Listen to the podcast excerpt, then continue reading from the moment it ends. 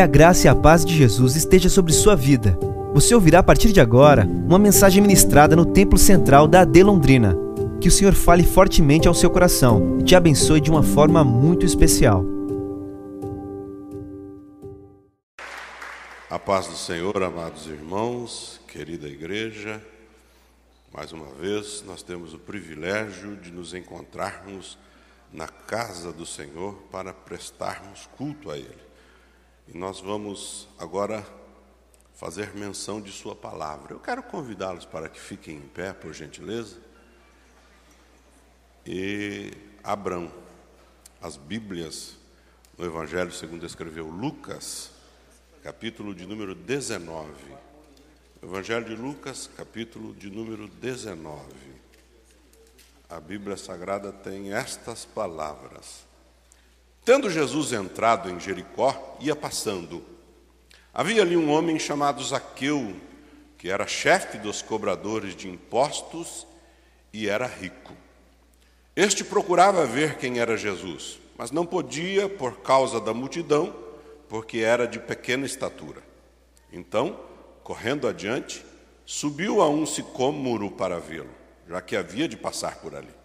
Quando Jesus chegou àquele lugar, olhou para cima e disse-lhe: Zaqueu, desce depressa, hoje me convém pousar em tua casa. Apressando-se, desceu e o recebeu com alegria.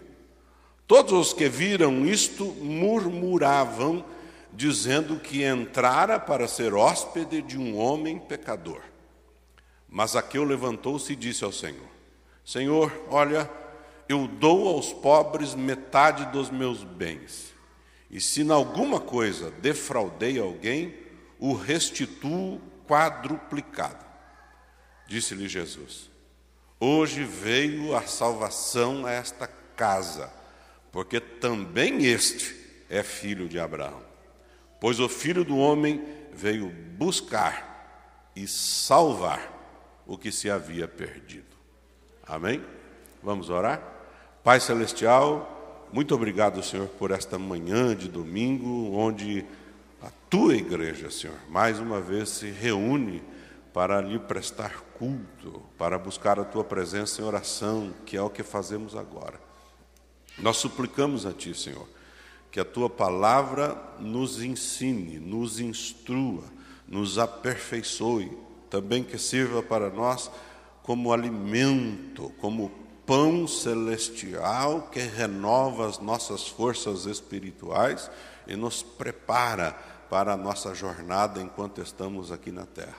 Eu suplico ao Senhor, tem misericórdia de mim, Senhor, tem misericórdia da tua igreja. E usa a tua palavra, Senhor, para falar ao nosso coração. A minha oração no nome de Jesus. Amém. A igreja pode tomar assento, muito obrigado.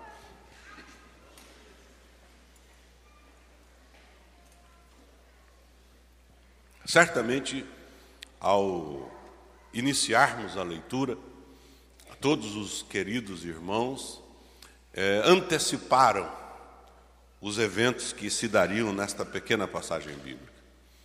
Se eu pudesse dar um, uma alcunha, um título a esta passagem bíblica, eu diria que ela é uma passagem icônica. Não é? Oh, pastor, o que é icônico? Icônico quer dizer que é uma imagem representativa de alguma coisa. E aqui nós temos uma imagem representativa da graça de Deus. Por vários motivos. Primeiro, porque a pequena passagem, são dez versículos, faz é, menção de coisas que estão apegadas à mente de uma grande porção de gente. O texto começa mencionando a cidade de Jericó. E na Bíblia Sagrada, Jericó é uma importante cidade. Na verdade, é uma das mais antigas cidades do mundo. De maneira que, no texto bíblico, pelo menos, a cidade de Jericó vai aparecer em torno de 59, 60 vezes. E o texto tem essa abertura. Jesus está entrando nesta cidade, na cidade de Jericó, onde eh, eventos sobrenaturais aconteceram. A começar pelo fato de que é, a nação ainda em é, formação, está chegando em Canaã, e a Bíblia Sagrada diz que é necessário que Josué e aqueles irmãos hebreus que estão tomando posse da terra experimentam uma ação sobrenatural da parte de Deus quando, em uma medida é, muito específica, a Bíblia diz que os muros vêm abaixo, mas a graça de Deus preserva uma mulher chamada Raabe que vai entrar, entrar na linhagem de Jesus, é citada na genealogia de Jesus nos evangelhos. A começar por isso, nós temos aqui uma passagem é, representativa da graça de Deus. Mas o texto vai falar de uma pessoa que é, recebe uns adjetivos é, muito interessantes. E é feito de propósito para realçar as características dessa pessoa. Esse homem é Zaqueu. As pessoas o conhecem, é, é de domínio quase que público, até em canções, é, a, a, a ação de Deus na vida deste homem.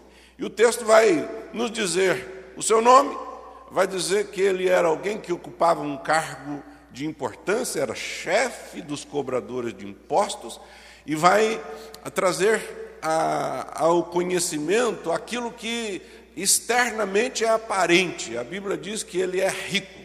Ele é alguém que facilmente é identificado por conta das posses que ele possui. Quando certamente alguém o olha e sabe que ele é um chefe, um líder, sabe também que ele é rico. O texto vai ainda dar um outro, é, uma outra característica. O texto diz que ele é de pequena estatura. E todas estas coisas nós dominamos. Se eu pedir para qualquer um dos irmãos que estão presentes aqui recontar esta história, sem ler os dez versículos, certamente você vai fazer lembrança de todos os detalhes importantes. Mas há algo aqui que tem é, relevância maior, porque Jesus ele faz um, um convite ou um retroconvite. Ele faz um convite inicial e depois ele se autoconvida. Se você lê o texto, vai se lembrar, ele para exatamente onde Zaqueu está, esperando por vê-lo e assumindo as suas prerrogativas divinas, ainda que como homem, diz a Bíblia Sagrada, ele olha para cima, é bem este o texto na minha versão, chegou àquele lugar e olhou para cima, e diz o texto que ele chama aquele homem pelo nome. Aquele homem que o texto começa dizendo que ele queria ver quem era Jesus. E o texto já nos dá as dicas para entendermos que este encontro nunca aconteceu, que esta aproximação que se dava agora dentro de um quadro de curiosidade, até então nunca havia é, acontecido. E o texto sagrado diz que Jesus, chamando as suas prerrogativas divinas, como homem olha para cima e o chama pelo nome: Zaqueu. Eu sei que você já ouviu isso, mas eu preciso dizer mais uma vez aqui. As prerrogativas divinas do nosso Mestre o colocam na posição de conhecer individualmente cada um. De maneira que, nesta manhã, quando eu estou fazendo uso da pregação da palavra de Deus, eu queria lembrá-los que o que está fazendo, ou que estou fazendo aqui, não assume importância porque tem a ver com a liderança da igreja.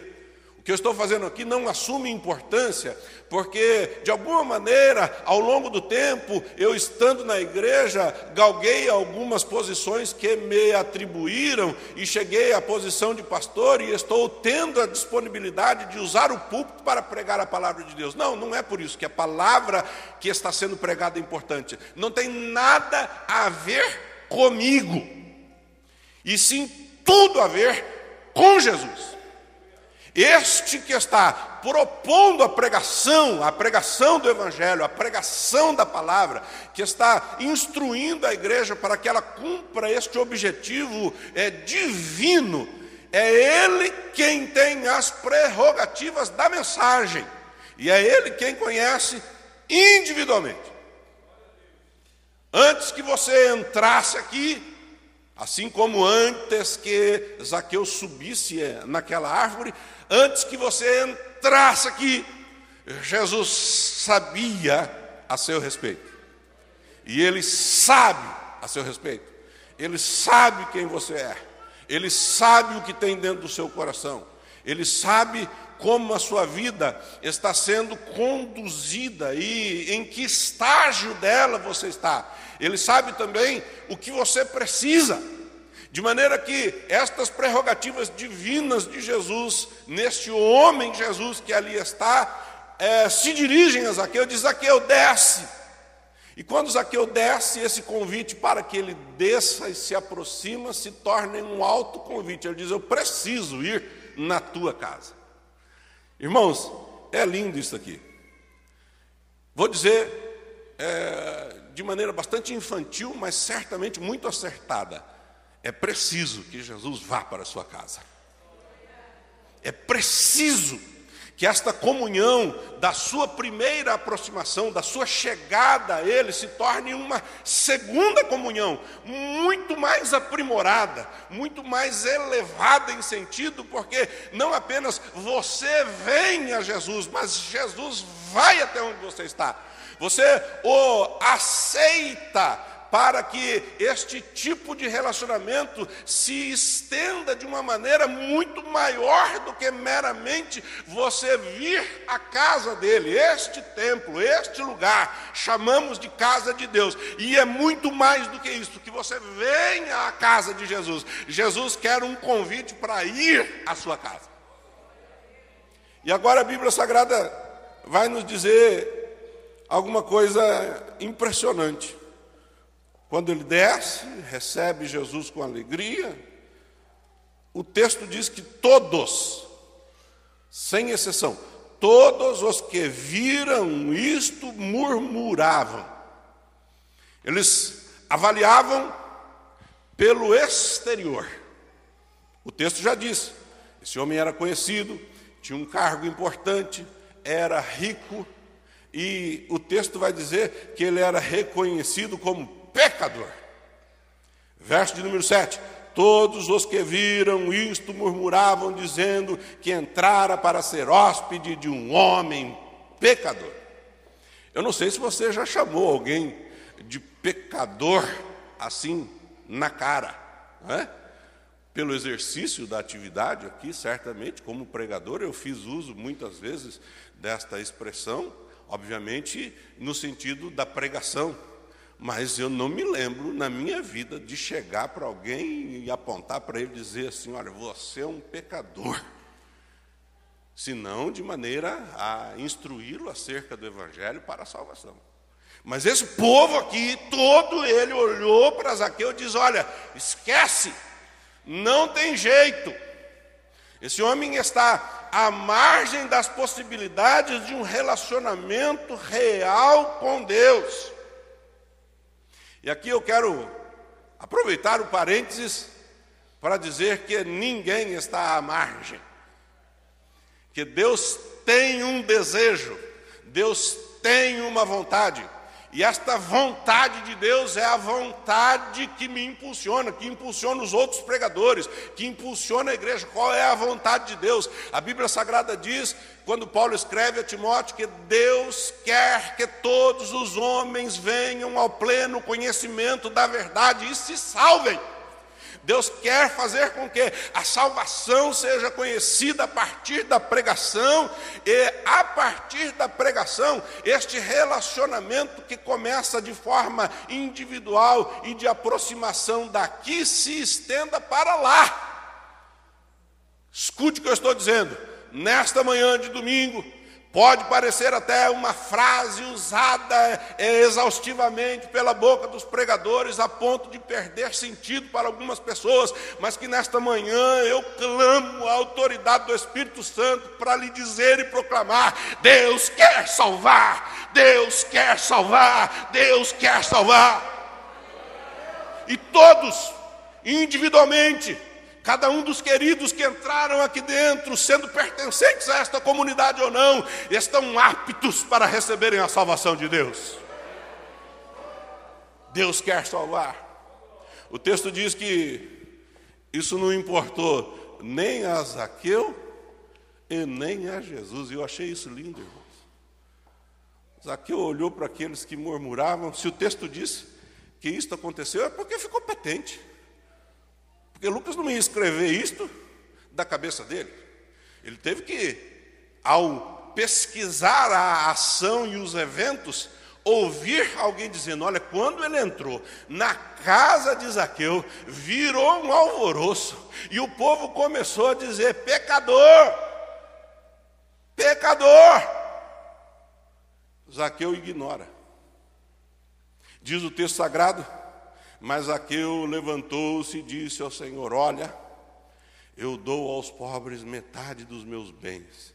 E se em alguma coisa defraudei alguém, o restituo quadruplicado. E agora vem Jesus, que também não se importou com os outros. Deixa eu dizer uma coisa a mais aqui.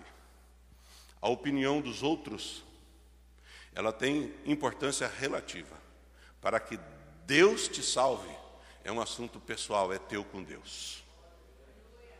E a Bíblia Sagrada diz que Jesus faz uma declaração de conversão. Irmãos, eu não sei se você já percebeu isso na Bíblia, mas muitas pessoas podem perguntar: olha, eu não sei se eu estou salvo, eu não sei se eu recebi a salvação.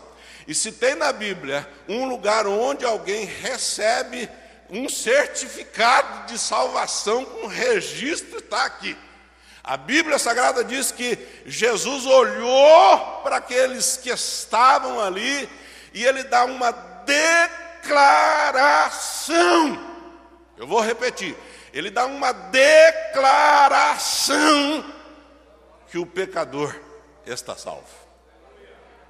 Diz o texto: Hoje veio salvação a esta casa, porque também este é filho de Abraão. E o verso 10, que para mim é o mais importante de todos os versículos que estão aqui, e que na verdade vai ser o meu tema daqui para frente. O texto diz: Pois o filho do homem veio buscar e salvar o que se havia perdido. Eu vou repetir. O texto diz: porque o filho do homem veio buscar e salvar. Não o que está salvo, porque o que está salvo não precisa de salvação. Não o que está em pleno gozo da sua comunhão com Deus. Não, porque esse não precisa, ele já está desenvolvendo pleno gozo de comunhão com Deus. Ele veio buscar e salvar aqueles que todos os outros desprezam aqueles que estão é, lançados à própria sorte para a condenação. De maneira que eu quero aqui dizer à igreja algo que constantemente tenho dito e vou reforçar mais uma vez, porque não pode ser esquecido.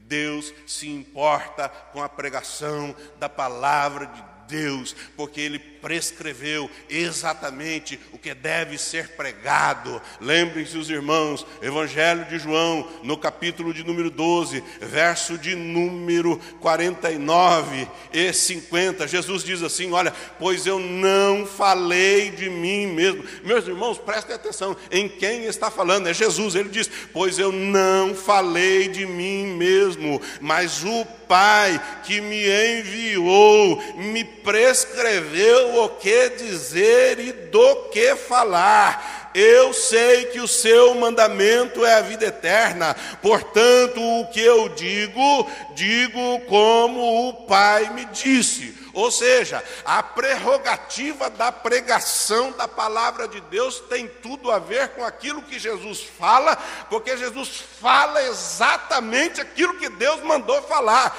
E aqui está a prerrogativa da pregação da palavra de Deus para a igreja, para cumprirmos aquilo que chamamos de missio dei, a missão da igreja, o avanço da igreja para a pregação do evangelho e expansão do reino. É preciso ter ciência desta verdade. Jesus não veio para te fazer rico com todos os detalhes daquilo que uma cultura moderna coloca para você. Não, Jesus não veio te fazer para fazer alguém que ascenda na vida a ponto de ser destacado entre os demais para a humilhação de alguns e para a prosperidade de outros. Não! A Bíblia Sagrada diz que Jesus veio para buscar e salvar aquele que está perdido.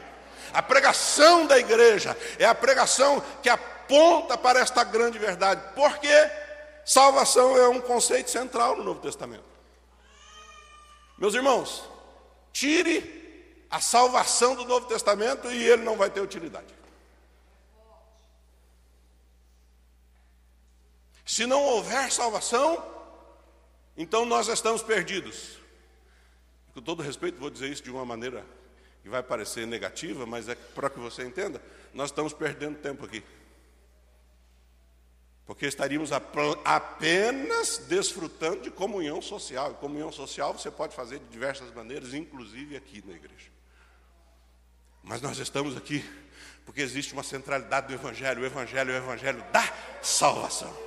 Se você procurar na Bíblia Sagrada, você vai observar que logo no começo do Evangelho, lá no Evangelho de Mateus, no Evangelho de Mateus, capítulo 1, verso 21, quando o anjo aparece a José que tenta fugir por conta de saber da gravidez de Maria, uma gravidez supostamente indesejada, inesperada, o anjo diz: Olha, Coloque o nome desse menino de Jesus. Jesus é a forma grega de Messias. E Messias quer, quer dizer, significa Jeová salva. Porque o texto diz assim: Pois ele salvará o seu povo dos seus pecados. Desde a raiz, o projeto de Deus em Jesus é salvar. E a Bíblia Sagrada diz que ele nos salva Diz o texto que o propósito de Jesus é salvar. Capítulo 19, verso 10. Pois o Filho do Homem veio buscar e salvar. Eu preciso avançar e lembrar você que Jesus salva de diversas maneiras. Jesus salva do perigo. Há textos na Bíblia Sagrada onde Jesus entra em ação para livrar os seus discípulos da possibilidade de encontrarem a morte antecipadamente do tempo. Diz o texto sagrado que em um momento eles estão em um barco, você conhece a história também, são histórias simples, memoráveis.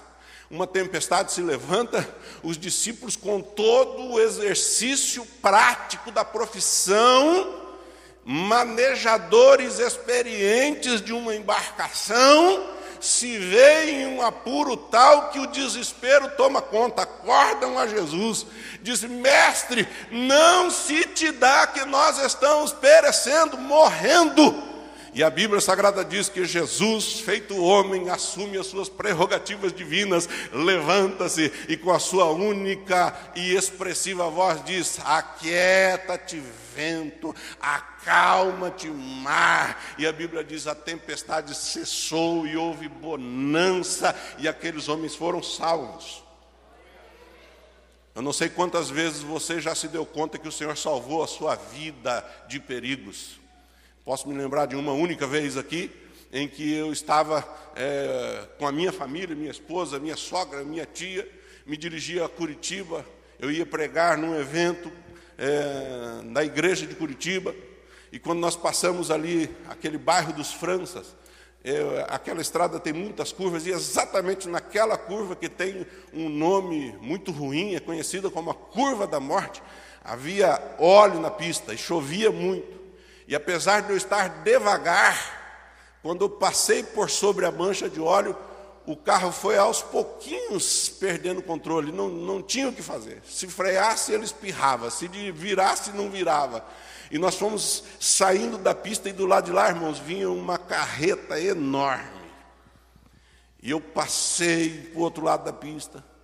E eu segurei firme e só gritei para os meus irmãos que estavam comigo, minha esposa, a minha sogra, a minha tia, falei: segurem!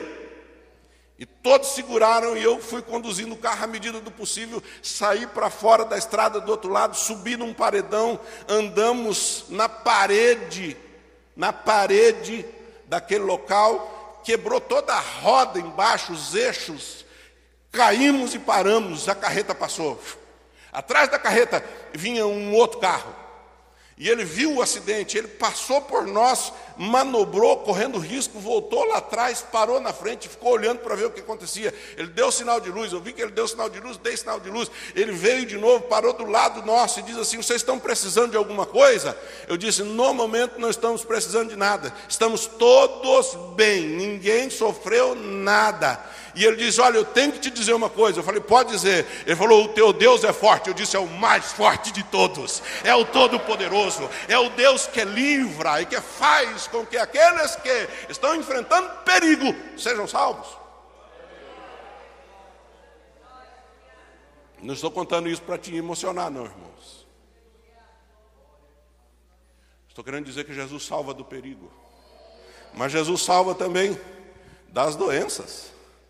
Aqui no Evangelho de Lucas mesmo, no capítulo de número 8, nós temos um evento impressionantemente é, bem mencionado, quando uma mulher é conhecida por uma natureza muito própria da feminilidade está sofrendo em função disso. O texto diz que ela tem uma hemorragia incessante que é preocupante. Se é preocupante hoje, irmãos, com toda a tecnologia e o processo médico que a gente tem, e eu digo isso porque minha esposa acabou de passar por uma cirurgia de caráter gravíssimo que está relacionada a isto.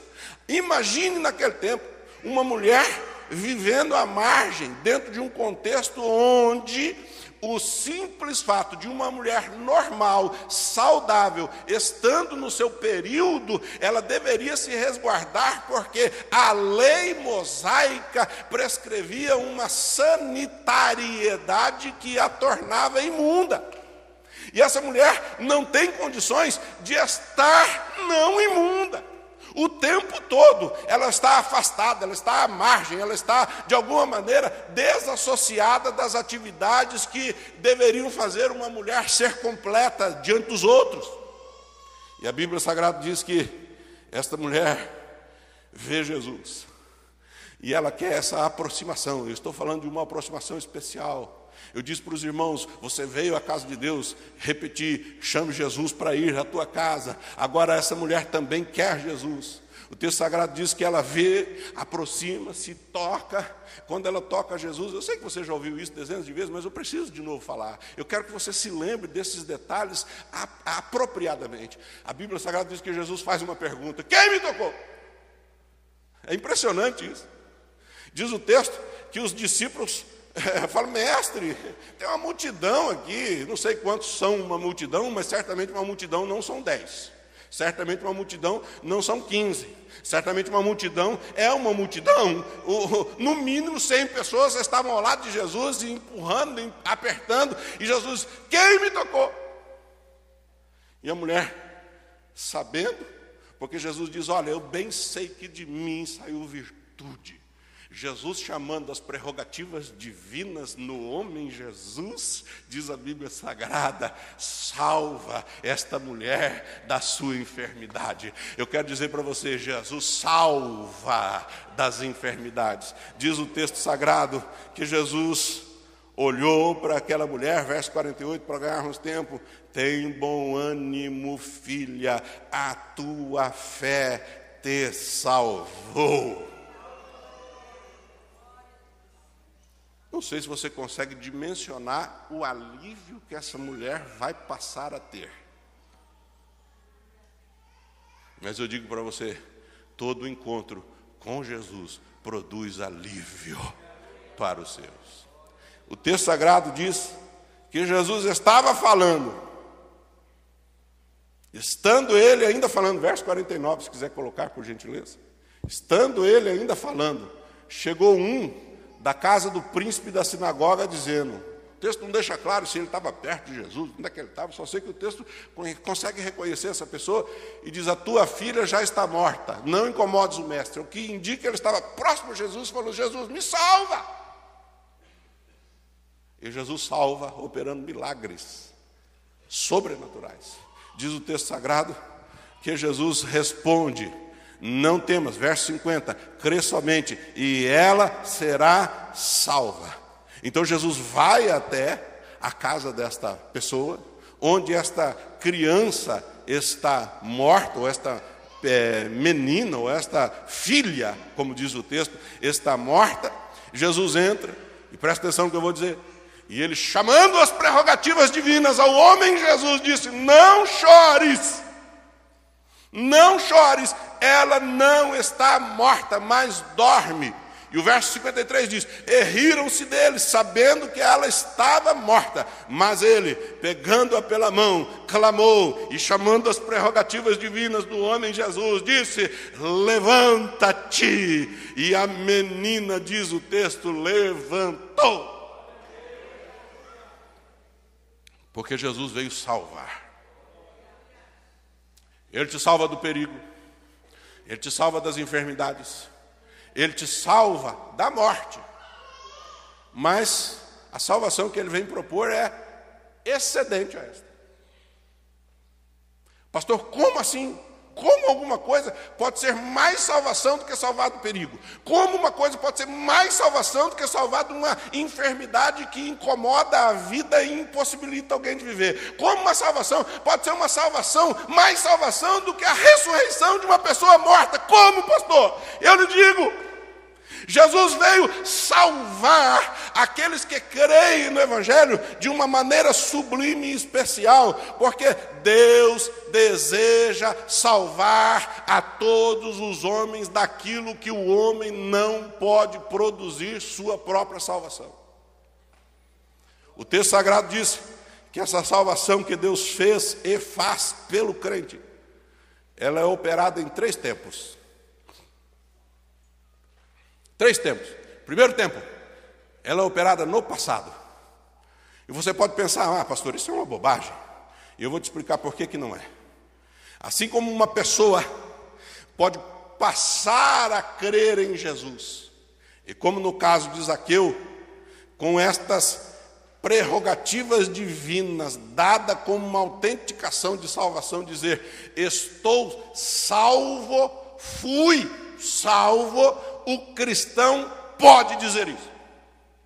E por que pode dizer isso? Ora, essa salvação que, que acontece no passado é uma salvação que a Bíblia trata como graça de Deus e perdão dos pecados. Efésios capítulo 2, verso número 5 diz: Estando nós ainda mortos em nossos delitos e pecados eu disse aqui que a salvação é muito superior, a salvação do perigo é muito superior, a salvação da enfermidade é muito superior do que meramente a salvação da morte física. O texto diz que nós estávamos mortos em nossos delitos e pecados. E o texto sagrado complementa dizendo: Mas vivificou juntamente com Cristo pela graça, pois pela graça sois salvos. Isso é uma ação sobrenatural de Deus em nós, de maneira que você olha para o passado e sabe que você encontra perdão. E você pode dizer, pastor, por que isso é importante? Eu vou lhe dizer porque é importante. Pergunte para uma prostituta que viveu na margem da sociedade, andando na rua anos, anos e anos e anos a fio, entregando seu corpo por dinheiro para sobreviver e teve um encontro com Jesus. E quando teve um encontro com Jesus, recebeu perdão dos pecados e tudo aquilo que a incomodava 24 horas por dia, 365 dias por ano, todos os dias, de repente, na sua mente, recebeu um alívio. Isso se chama perdão.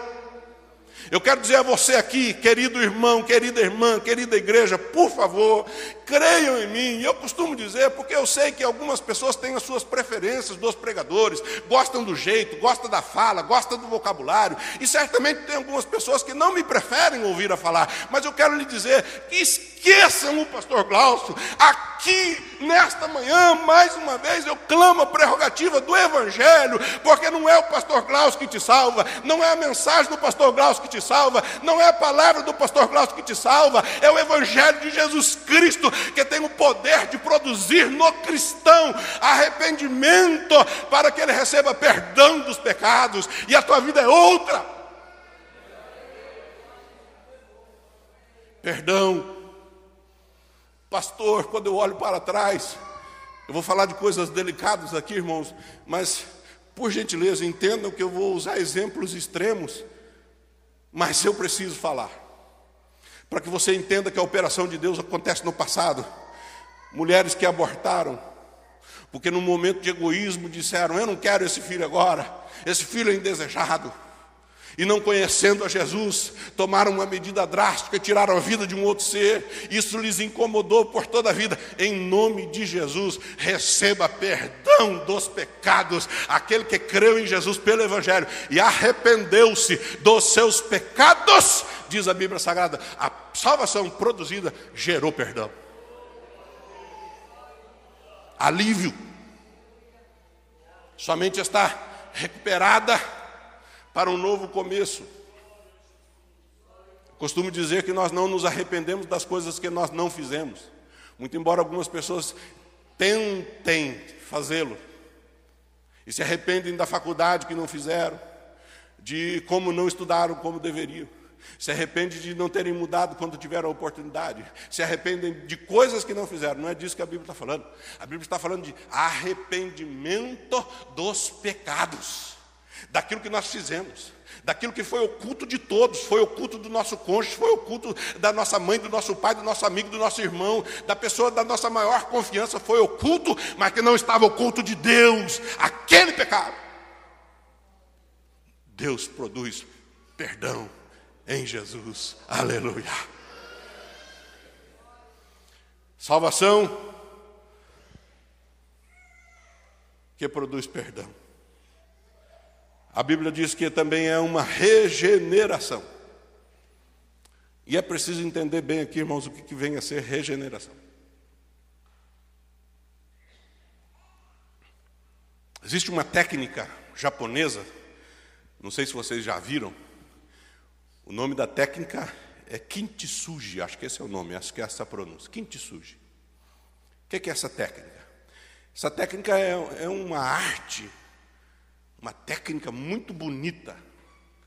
Quando um, uma cerâmica, um vaso, alguma coisa bonita quebra, então os japoneses eles pegam aquilo e vão montando novamente aquela peça de cerâmica, os cacos, vão colando, mas eles não colam os cacos de qualquer maneira. Eles colam com ouro. Então, aquela peça depois de quebrada, ela fica de certa forma mais interessante do que o seu estado original, porque ela recebe ouro, então aquelas rachaduras todas ficam cheias de ouro naqueles veios que outrora eram rachaduras e quebraduras. E você diz, pastor, que coisa linda, é isso que é regeneração? Não, não, isso é reforma, isso pode até ser melhoria. Pode até gerar embelezamento, mas a salvação de Jesus não tem nada a ver com reforma e nada a ver com mero embelezamento. A Bíblia Sagrada diz que ele pega os cacos e faz um vaso novo. Do começo ao fim, novo, tudo novo, renovado, perfeito, pleno. Isso é regeneração. Regeneração é quando Jesus opera a salvação de tal maneira que ele pega aqueles pedaços que estão moídos e lançados no chão e desprezado por tudo e por todos, mas não é desprezado por Deus, porque ele veio buscar e salvar o que está perdido. Jeremias desce a casa do oleiro Capítulo 18 do livro do profeta Jeremias. Jeremias desce a casa do oleiro. Olha o que o oleiro está fazendo. E o oleiro está moldando ali um vaso com barro. De repente o vaso quebra. E o oleiro pacientemente gira a sua roda e move novamente as suas mãos de maneira que ele faz um vaso novo. E aí Deus diz: É isso que eu quero fazer com vocês.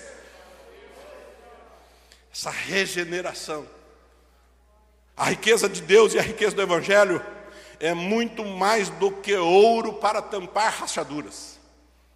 Ah, pastor, como assim? Vou ler na Bíblia Sagrada para você. Efésios, capítulo 1. A Bíblia Sagrada diz que ele tem extrema riqueza Eu vou ler para os irmãos, capítulo 1, verso de número 7. O texto diz assim: Olha, nele tendes a redenção pelo seu sangue, a remissão dos pecados, segundo as riquezas da sua graça a riqueza de Deus não é encher de ouro as rachaduras e quebraduras do ser, não. É uma riqueza da graça. A Bíblia Sagrada diz aqui no verso número 18: Paulo orando pelos Efésios, ele diz: Olha, oro também para que sejam iluminados os olhos do vosso entendimento, para que saibais qual seja a esperança da sua vocação e quais as riquezas da glória da sua herança nos santos. Você vai ler novamente, vai ver que o verso de número 4, mas Deus que é, capítulo 2, Efésios, mas Deus que é riquíssimo em misericórdia, pelo seu muito amor com que nos amou, estando nós ainda mortos nos nossos delitos e pecados, nos vivificou juntamente com Cristo, pela graça sois salvos. Você vai de novo no capítulo 3, verso de número 8, o texto diz: A mim, o menor de todos os santos, me foi dada a graça de anunciar entre os gentios, por meio do Evangelho, as riquezas insondáveis de Cristo. Não é rachadura cheia de fio de ouro, é vaso novo, cheio das riquezas insondáveis de Cristo, regeneração. Ele opera no passado. Ele opera com reconciliação. Tendo sido reconciliados pela fé, temos paz com Deus.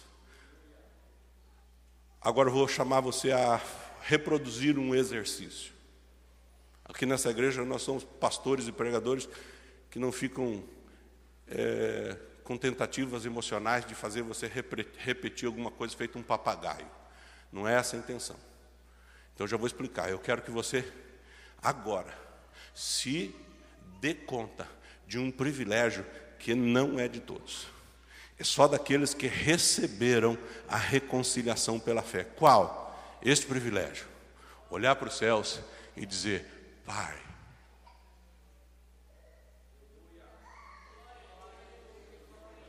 Então eu quero que você faça isso agora. Levanta sua mão assim comigo, olha para o céu, olha para o céu, simbolicamente, e diga: Pai, Pai, Pai.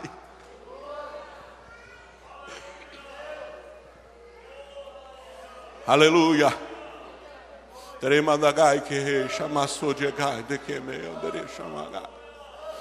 Ele nos salvou do nosso passado. Se você foi um grande pecador, assim como eu, então onde superabundou o pecado, superabundou a graça de Deus. E você olha para trás e diz: é passado, é passado, é passado. Segunda coisa que o Senhor nos salva, Ele nos salva no presente, é salvação no presente. O texto que para nós conta um evento passado, está acontecendo no contexto da literatura. Você está lendo aqui o que está acontecendo. Está acontecendo no presente. De repente, o fato de encontrar-se com Jesus e as prerrogativas divinas do homem Jesus tomarem forma declarada para aquele homem, uma coisa é produzida: arrependimento e fé. Fé e arrependimento. E quando o arrependimento entra na vida desse homem, a Bíblia diz que a salvação não é apenas salvação do passado, mas é salvação do presente. Quando a salvação chegou a Zaqueu, não houve apenas perdão dos pecados, mas houve uma alteração do presente. Isso é muito importante. Quando nós dizemos aqui, olha, que Cristo opera a salvação, se alguém achar que é só o passado que foi mexido, não. O presente tem que ter a forma adequada do vaso novo. E a Bíblia Sagrada diz que esse homem, ele vai produzir estas obras no presente, de uma forma é, drástica essa mudança no estilo de vida de Zaqueu permeia a sua consciência do lidar com a riqueza, aquele detalhe que era uma prerrogativa da sua identidade. Eu vou repetir: aquele detalhe que era uma prerrogativa de sua identidade. Eu não sei como você é conhecido, mas a Bíblia Sagrada diz que Zaqueu era conhecido porque era rico, e esse detalhe da representação da sua identidade, Zaqueu abriu mão.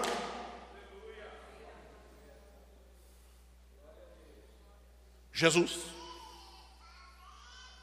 Eu tenho que dizer uma coisa. Não quero ser conhecido por ser um homem rico, quero ser conhecido por ser um homem santo. Não quero ser conhecido por ser um homem influente, eu quero ser conhecido porque sou influenciado pela graça maravilhosa de Deus. Não quero ser conhecido por aquilo que eu fui, eu quero ser reconhecido por aquilo que eu estou me tornando agora. E a Bíblia Sagrada diz que ele propõe para Jesus: Olha, eu vou abrir mão da minha riqueza, eu tenho uma nova consciência social eu tenho uma preocupação que começa com os pobres. Eu vou pegar o que eu tenho e vou de cara doar metade. Você acha pouco, irmãos? Enfia a mão no bolso aí. Eu li e reli esse texto inúmeras vezes enquanto eu estava lendo para os irmãos, isso veio à minha mente de novo.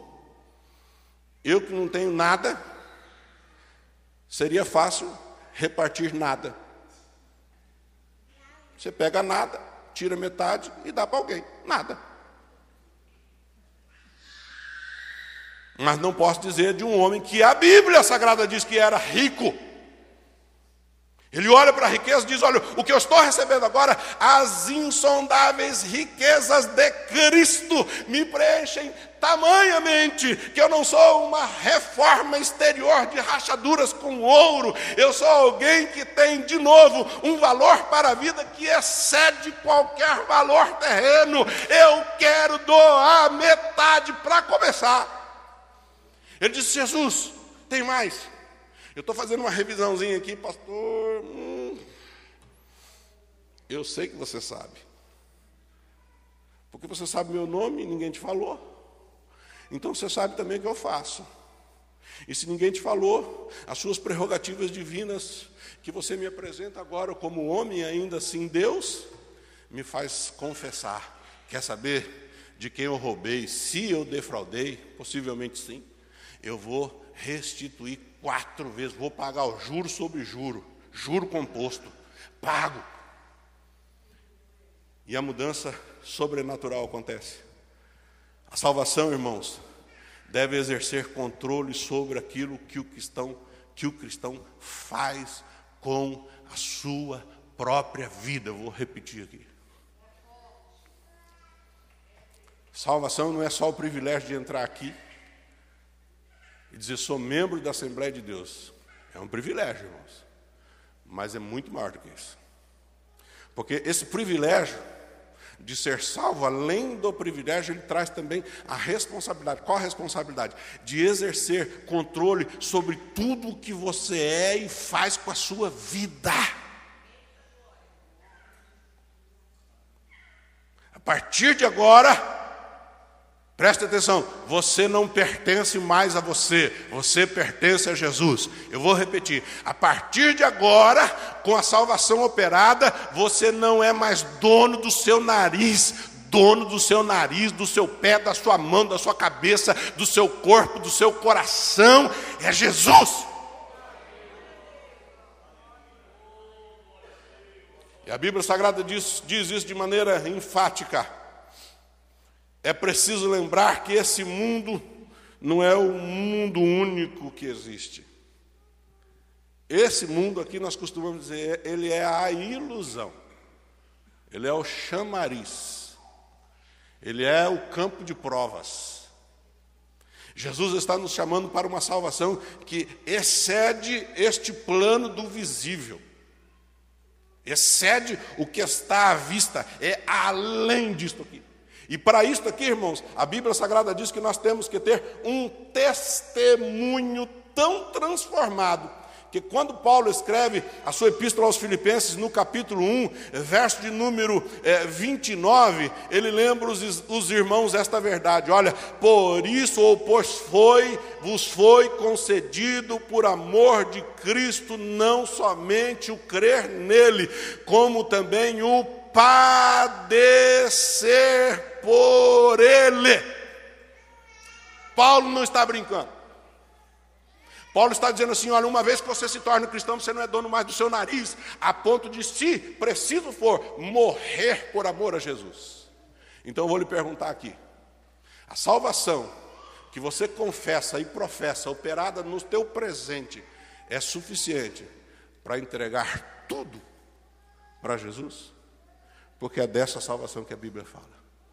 Não me tenham por antipático. Por favor, não me tenham por alguém que veio lançar para baixo algumas das suas expectativas. Talvez você chegou aqui cheio de expectativas. E algumas das suas expectativas não estão condizentes com a verdade do Evangelho, porque Jesus tem um propósito qual? Buscar e salvar o que está perdido. O que está perdido, está perdido, irmão. Menos se ache achado. O que está perdido, está perdido, irmão. Mesmo ser revestido de ouro. O que está perdido, está perdido, irmão. Mesmo se, do ponto de vista do plano atual das coisas, as coisas vão bem. Jesus veio tomar posse, buscar, e agora é dele. Isso preciso for, irmãos. Isso não é retórica. Morrer.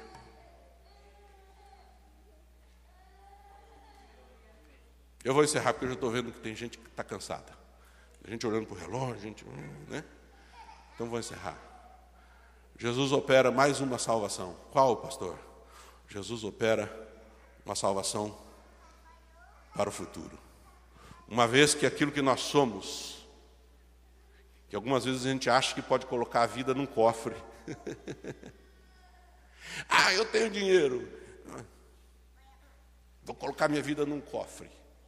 Ah, eu tenho conhecidos. Vou colocar minha vida num cofre. Ah, eu, eu tenho relacionamentos de influência. Vou colocar minha vida num cofre. Mas uma vez que você entende que a vida não é para ser vivida dessa maneira, que toda a sua energia, toda a sua ambição, todo o seu amor, todas as suas habilidades devem ser postas a serviço de Jesus, você vai entender uma segunda coisa, uma terceira coisa, na verdade. A salvação é algo para o futuro. Jesus operou uma salvação no pecado, te perdoou, aquilo que ficou para trás ficou, ele te regenerou, fez novo. Agora, como novo, um vaso, você vai ser cheio da riqueza insondável de Cristo e vai começar a caminhar. Mas eu vou lhe dizer que essa salvação, ela que está operando agora, tem coisa boa reservada para você no futuro. Aliás, o melhor de Deus para a sua vida está reservado no futuro. E eu não estou falando como esses pregadores por aí que estão pregando para te motivar. Não é isso, não. Eu sei que a nossa motivação é Cristo, a pessoa dele, não aquilo que ele pode fazer por nós. Mas eu preciso te dizer que a salvação no futuro, ela começa com a salvação da ira de Deus. Muitas pessoas, de maneira irresponsável e até louca. Apontam para Deus assim: por que, que Deus não salva? Por que, que Deus não faz isso? Por que, que Deus permite isto? Porque tem criancinha morrendo de fome. Porque tem velho sem atendimento médico. Porque tem pessoas na criminalidade e o crime prospera. E tem gente infiltrada lá dentro dos pontos principais onde a justiça devia operar e começa a acusar Deus disso, Deus de relapso, Deus de um ser que fecha os olhos, que se esconde. Não, meus irmãos, a salvação que foi proposta para você no, no passado, com perdão dos pecados, regeneração e santificação, vem também para o presente com a riqueza de Deus em sua vida, mas também aponta para o futuro, te livrando da ira de Deus, porque ela vai se manifestar.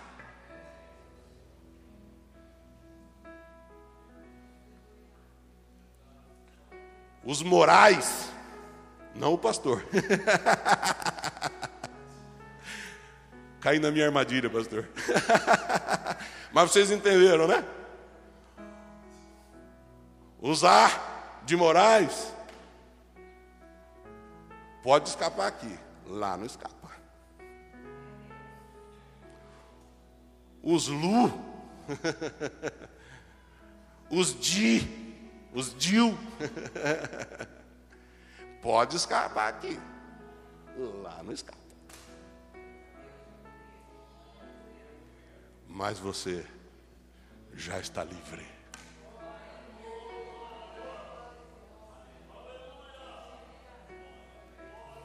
Os bol, né? Porque tem partidário para todo lado aí.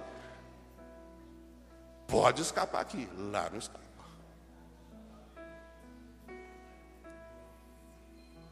Bíblia Sagrada diz que a ira de Deus vai se manifestar. Quando Paulo escreve a sua epístola ali lá aos Romanos capítulo 5, ele diz assim, verso 9: Logo muito mais agora, sendo justificados pelo seu sangue, seremos por ele salvos da ira. Seremos. Olha lá. A nossa salvação futura é uma salvação, porque nós vamos receber redenção dos nossos corpos físicos. Eu vim para a igreja hoje não esperava que ia haver um chamamento para a frente para a oração por problemas. E meu corpo físico padece, irmãos. Me deu uma dor aqui, a dor passou para cá, fui tomar o remédio para a dor passar, a dor veio aqui, aí fui tomar o remédio para a dor daqui passar, enchi de alergia. Tudo paliativo, né? Remédio remédio. Mas a Bíblia Sagrada diz que os nossos corpos receberão redenção quando Paulo escreve a Filipenses, capítulo de número 3, verso de número 20, ele diz assim: Mas a nossa pátria está nos céus, de onde esperamos o Salvador o Senhor Jesus Cristo, que transformará o nosso corpo de humilhação para ser conforme o seu próprio corpo glorioso, segundo o seu eficaz poder de sujeitar também a si todas as coisas. Salvação disso aí. Do que, pastor? Diz o que, que te incomoda? Você vai ser salvo. A Bíblia diz que nós vamos ter uma santificação final quando Paulo, aliás, Pedro, aquele homem imperfeito, cheio de todo tipo de mazela, entende isso inspirado por Deus, ele registra 1 Pedro capítulo 1, verso 3, ele diz assim: Bendito seja o Deus e Pai de nosso Senhor Jesus Cristo, que segundo a sua grande misericórdia nos gerou de novo para uma viva esperança pela ressurreição de Jesus Cristo, Jesus Cristo dentre os mortos, para uma herança incorruptível, incontaminável, imarcessível, guardada no céu para vós que pelo poder de Deus sois guardados mediante a fé para a salvação preparada para se revelar no último tempo. Está chegando. Está chegando. E por fim, entrada garantida no céu. No céu você não entra com esse corpo, irmão. No céu, você não entra com este corpo. Eu vou falar algo aqui que eu espero que não seja negativo a ponto de você ficar com raiva de mim, tá? Não é essa a intenção. Todos têm alguma coisa em si que não gostam, né? Eu não gosto do meu nariz. Minha esposa, graças a Deus, gosta. Mas eu não gosto. É? Pode ser que você não gosta disso, daquilo, daquilo outro. E aí a gente vai reforma, porque tem técnicas para tudo hoje, né? Não estou condenando, só estou dizendo que você vai reformar. Só que eu vou dizer, esse corpício não entra no céu. Pelo menos não desse jeito. A Bíblia diz que, que aquilo que é mortal se revestirá da imortalidade. E aquilo que é corruptível se revestirá da incorruptibilidade.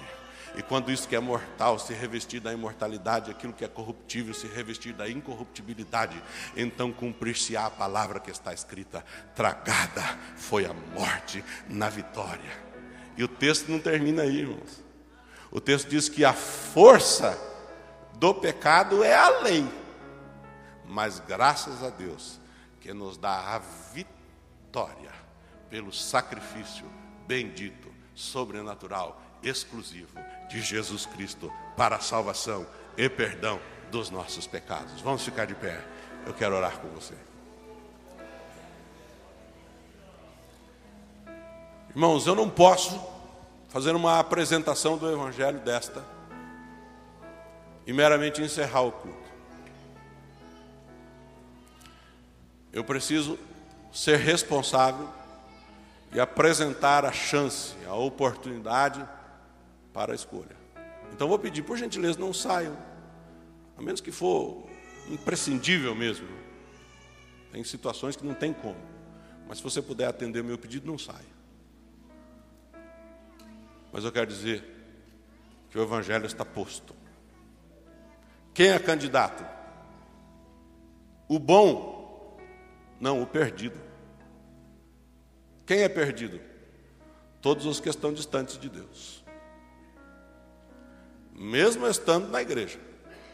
Porque uma coisa é você frequentar a igreja, outra coisa é você ter comunhão com Cristo e com Deus. Então eu estou estendendo a mão que alguém quer receber o Senhor Jesus como seu Salvador, como aquele que vai operar perdão no passado e regeneração a ponto de encher você com as riquezas insondáveis da sua glória, para te preparar para o futuro. Onde está uma pessoa para Jesus nesta manhã de domingo? Por gentileza, levanta a mão assim, alguém que quer aceitar Jesus como Salvador. Alguém para Jesus nesta manhã. Uma criança levantou a mão ali, olha que coisa linda. Onde está? Onde está alguém para Jesus? Onde está alguém para Jesus?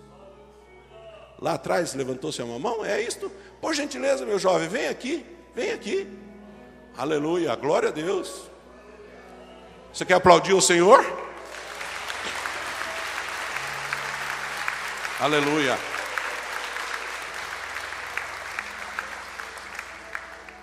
Muito bem, meu querido, sabe a decisão. Vem aqui à frente, espero por gentileza um pouquinho. Quero saber se há entre nós alguém que se afastou se esqueceu de todas essas coisas, agora de repente o Espírito Santo atinou você e fala: Mas o que, que eu estou fazendo? Meu teu lugar é aqui, meu irmão, minha irmã. Onde está uma pessoa que quer reconciliar? Corre aqui, eu quero orar por você. Vem, vem, vem. Vem agora, vem. Vem agora. Aleluia. Glória a Deus. Aleluia. Vem aqui, meu irmão. Talvez você está aqui dentro. Ninguém vai te julgar agora não, porque a mensagem é para todo mundo. A contar de mim passando pelos pastores todos aqui os demais irmãos. Essa mensagem é para você. Você quer reconciliar-se com Cristo? Vem aqui, vem aqui, corre aqui, por gentileza. Por gentileza, vem, venha, venha, venha, venha, venha, venha, venha. Irmãos, eu quero orar pedindo a bênção de Deus para a sua vida, para a sua casa, para a sua família. Eu disse aqui que você recebe Jesus aqui mas é preciso levar Jesus para lá. Então eu quero convidar você que quer levar Jesus para casa. É, é uma expressão que eu quero usar aqui agora. Você que quer convidar Jesus para ir com você, terminou o culto, ele vai com você onde você estiver. Vem aqui agora receber a bênção de Deus através da oração. Eu vou convidar o pastor Elias para vir aqui junto comigo. Nós vamos orar, finalizando esse culto. Por gentileza, você quer receber a oração final? Vem aqui, corre aqui. Pode vir, pastor, Deus falou comigo. Então venha, venha, venha. Não sinta receio, nem nenhum tipo de vergonha. Nada disso. Aleluia.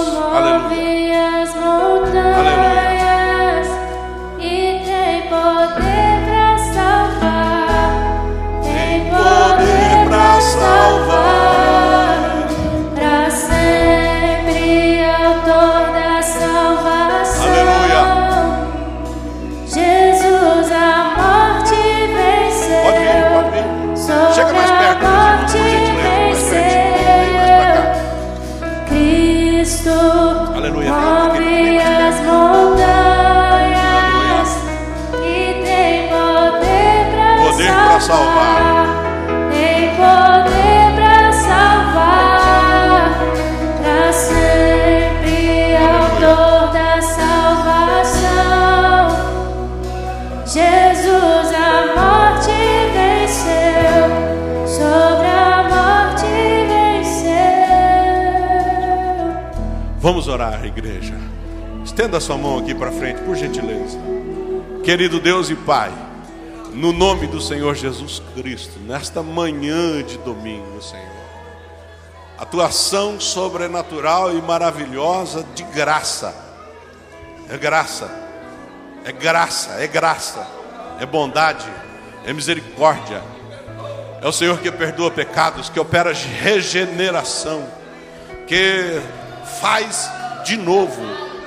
Agora, Senhor, a questão, pessoas em lágrimas, com o coração tomado da certeza, pela fé na pregação do Evangelho, que o Senhor está fazendo coisas novas. Por isso, Pai, no nome do Senhor Jesus, eu suplico, receba estes teus filhos no seio da tua igreja, que eles recebam, Senhor, é, de volta, de volta, Senhor, as prerrogativas da salvação que eles recebam da tua parte, Senhor, perdão dos pecados, regeneração, santificação, nova vida. Que haja, Senhor, mudanças profundas naquilo que eles são, que fazem. Deus bendito, estes irmãos que vieram buscar de ti renovação, conserto, e que vieram também buscar contigo, Senhor, a tua presença, para que ela os acompanhe, Senhor. Leva Vá com eles, Pai. A tua igreja, os teus filhos, Senhor. Renova, abençoa, Pai. No nome santo do Senhor Jesus. Aleluia. Bendito seja o Senhor. Bendito seja o Senhor que salva, bendito seja o Senhor que cura, bendito seja o Senhor que perdoa, bendito seja o Senhor que sara, bendito seja o Senhor. Aplauda esse Jesus nesta manhã. Essa foi uma mensagem ministrada no Templo Central da AD Londrina. Acesse nossas redes sociais no Facebook, Instagram e YouTube e fique por dentro de tudo o que está acontecendo.